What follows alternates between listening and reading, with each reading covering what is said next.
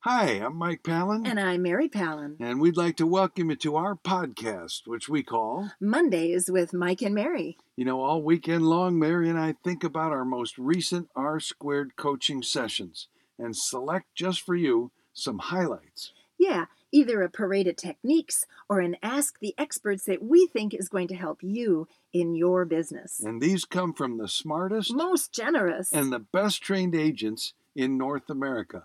Just remember, because what happens on R squared stays, Stays on R R squared.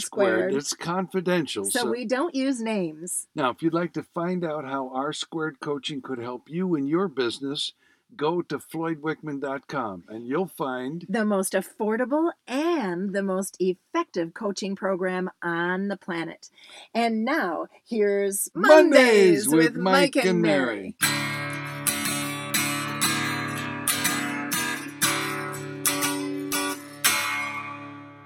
Well, hi there.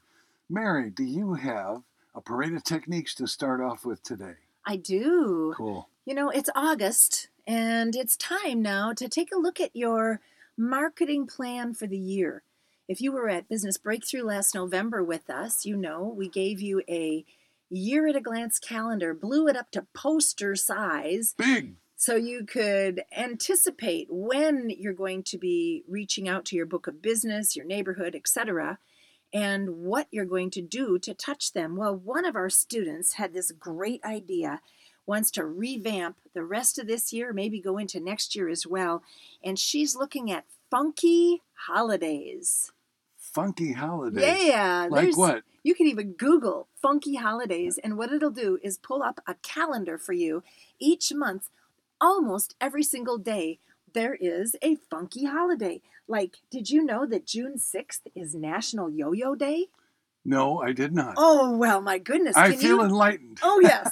Can you imagine a little marketing video that you make holding like seven yo yo's going up and down, and you're kind of losing your mind and you're saying, hey, the market might be going up and down, but I'm in control? Or you could celebrate, If I So- could get seven yo-yos going, I'd, I'd go for the Guinness World Record. okay, how about one yo yo? Then there's uh, July 13th, National French Fry Day. No, is it really? Imagine the fun you could have with that. Or August 13th, National Tooth Fairy Day. Oh, that sounds like a blast. I know. I just think it's a really clever way to market. And it could be done via video. It could be that you send an email with a cool, funky image. It could be you send uh, some kind of a, you know, $5 card for free french fries somewhere. I don't know. Just all kinds of really neat little marketing ideas that set you apart. Everybody else notifies about the time change and about 4th of July and about Thanksgiving. But what if you did funky holidays? I love it. Boy, that's memorable. Yeah, That's I love it. yeah. Terrific. So well, what do you have, my Well, I love? have an update and a parade. All righty. First, the update. Remember the agent who said I'm going to rent an ice cream truck Yes. and put it in front of my office for an hour. Guess what? 157 people showed up for free ice cream in an hour. Wow, people are just dying to get together, Yeah. to be social. And even if you're social distancing, being around other people, going somewhere besides the grocery store, it's a good thing. Love we it. we love hearing those updates, by the way. Mm-hmm. Because just because an idea is good doesn't mean you implement it or it got results. Right. We love great ideas, but we really love results. And think about how you might be helping someone in your book of business, perhaps a small business like an ice cream truck. I bet they've had a down year this year. Fewer graduation Sure. parties, no county fair. So, this is a way to give back to your community and to reach out to your past clients, your book of business, etc. Love it. And help another entrepreneur. Yeah. Beautiful. Well, here's my parade of techniques. Alrighty. It's to print out a statement and go have some fun on your listing appointments. Now I'm going to make up a name because this is confidential. Let's use Michael. All right. Okay, and the statement you print out on a card is Michael does everything everyone else does, plus more, much more. And, Michael does everything everyone else does, plus more, much more. and have the seller read that. Okay. And you go into your marketing presentation, and the first thing you show is, well, here's what everyone does, but here's what I do in addition, or better, or more uniquely than anyone else. And what's the saying, Mr. and Mrs. Seller? Michael does everything everyone else does, but more, Much much, more. more. And by about the fourth time, they don't even have to look at the card Yeah, anymore. and I bet they're laughing too. Yeah. Oh, yeah. And then here was the end result of that.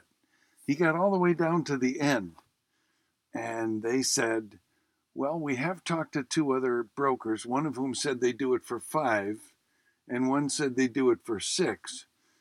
And so he handed him the card and say, Read this card one more time. Oh my gosh. And they did, and guess what? He left with a 7% listing. Oh, I love that. Had some fun, used Mm-hmm. a great selling principle of repetition, hmm and anchoring I do more, a lot more. Wow, what a great parade of techniques. Oh, that's just Uh, terrific. I had I so like much it. fun hearing that, you know, and, and whoever gave it to me was obviously just full of joy at doing that. In fact, he even said this I sometimes don't even remember if I even got the listing. I was having so much fun. Mm, That's a hitter for you. Yeah. I like it. Well, I haven't asked the experts Oh, question. good. Ask the experts. Yes. We have a student who's considering hiring an administrative assistant, has really been needing one, and just discovered that a competitor has let their assistant go and or maybe the assistant let the competitor go, I don't know. And so our student is interested in this person, however, kind of concerned because the competitor has a tendency to be a little oily, a little maybe not always on the up and up. Oh, red flags. So she came to the call saying, Should I interview this person? And if I did, or even considered hiring her, w- how do I make sure that I'm not making a mistake? And she just Mhm. got loads of information. So I'd like to rattle them off. Please. All right, the first one was conduct multiple interviews. Do not hire right on the spot. Get to know this person. Someone said, have her sign a non disclosure agreement. Someone else said, hire for character. By the way, Floyd wasn't on the call, but those are, those are his Oh. words. And His I'll- principles, exactly. And a well trained student who remembered, always hire for character. And then he said, you know, she may not realize that she has been working for someone who isn't always on the up and up. She might think this is just the way you do business. So it, I'm just may not be following her fault. direction. Oh, Yeah. Mhm, okay. right? Um, she heard, check out her social media page. Oh, does that ever expose a lot? And it's really good advice when you're hiring anyone for anything is to see, you know, how are they representing themselves to the world and do I want them representing me? Uh, and then uh, hire on a trial basis. Of course, Floyd Wickman also taught us that. You do a 30 days, let's get together for lunch and decide if we go for the next 30 days, then six months, then a year, always on a trial basis. And then finally, share your core values. Lay them out one at a time, explain what they mean, and ask Do you have a problem with this? Is this the way you live? Give me an example of a time that you lived up to that core value. And hopefully, you will choose to hire the right person. You know, if you've got the right character and the right values and someone who's willing to work, it's really hard to go wrong. Well, right, because the job is certainly learnable, Yeah, but character isn't necessarily learnable. very true. Yeah, do you have an E And SC expert? Social media sometimes un- uncovers Oh, or yeah. discloses Oh, yeah. character. Right. Yeah. Oh, I have a very interesting E Ask the Experts. Of course you do. we had somebody who said, I've been looking at my numbers, at my goal, and I realized this I missed something in the first half of the year. How many o- others can raise their hand? Uh-huh. Yeah, I'm not where I wanted to be at the first half of the year. Now we're into the second half of the year, and I lowered my goal. Did I settle? Or is there a way Mm. that I can make up for what I missed in the first half of the year?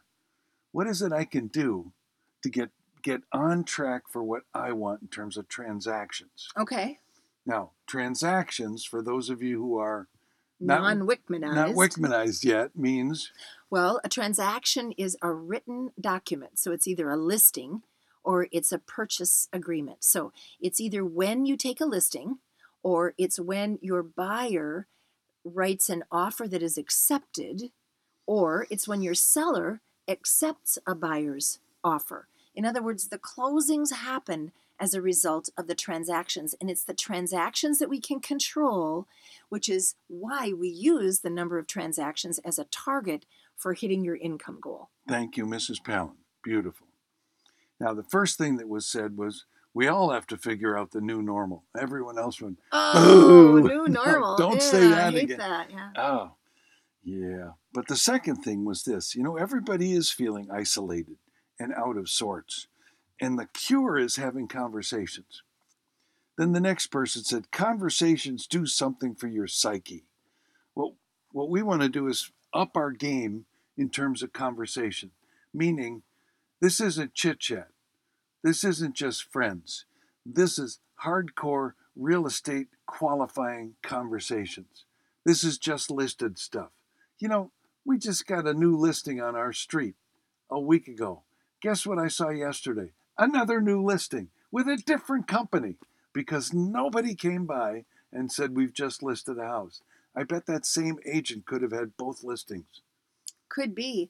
So, a significant conversation. Yeah. Book of business. Right. expired for sale by owner uh, knock on doors with a buyer for your neighborhood generating business got to up our game in terms of conversations and Right. then the next question was well what's the your relationship your ratio of conversations to transactions ah. is that a scientific ratio Yes. well yeah they're connected Yeah. so here's what we did we took a look at what's my goal for this six month period?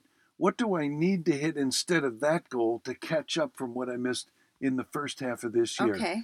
Because what she said was, well, I settled for 19 as a goal. But what I settled. really need is Oh. 37 Oh my. to catch up from what I missed the first half of the year. Okay, so let's take a look at total transactions year to date, total conversations year to date. And because I've been with this agent for three or four years, we could go back in time and the Mm. ratios don't change much. Isn't it neat well, to the have our basics- smart numbers to The make those basics sure decisions? never change, but the, the ratios may change based on markets and skill level.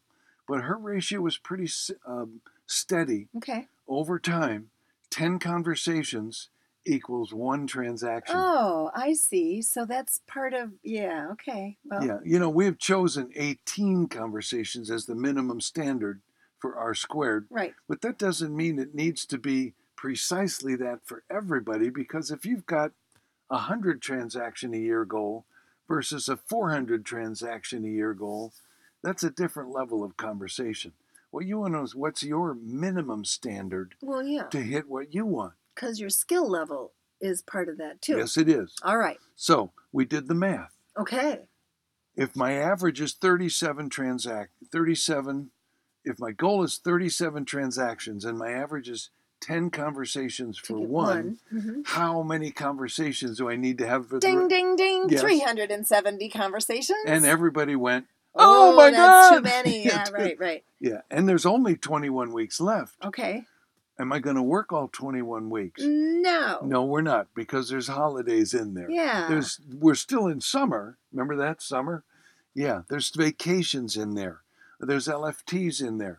So my question was, okay, of the 21, how many are you really actually, I mean really truly, no BS, going to work and have conversation? okay. She said 17. All right. So we divided 370 Divided by by 17 17, weeks. hmm to get to how many actual conversations per week minimum do I need to have to catch up from what I missed the first half of the I'm year? with you. And 370 divided by 17 is I don't know. 22. 22. And everyone said, Oh, I can, do, do, that. that. Oh my gosh, I bet they did. If you do the math, there's a little comfort in that to know, oh, it's scientific. And then you take, take it one more step further.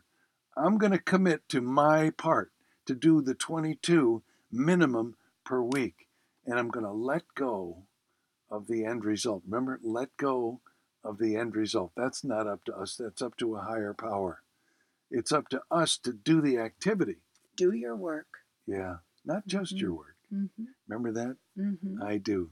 So 22 conversations. Do the math. It'll give you confidence, a little bit of peace, could save your life and get you what you want this year. Love it. Thanks, everybody. Have a great week. Yeah, bye bye.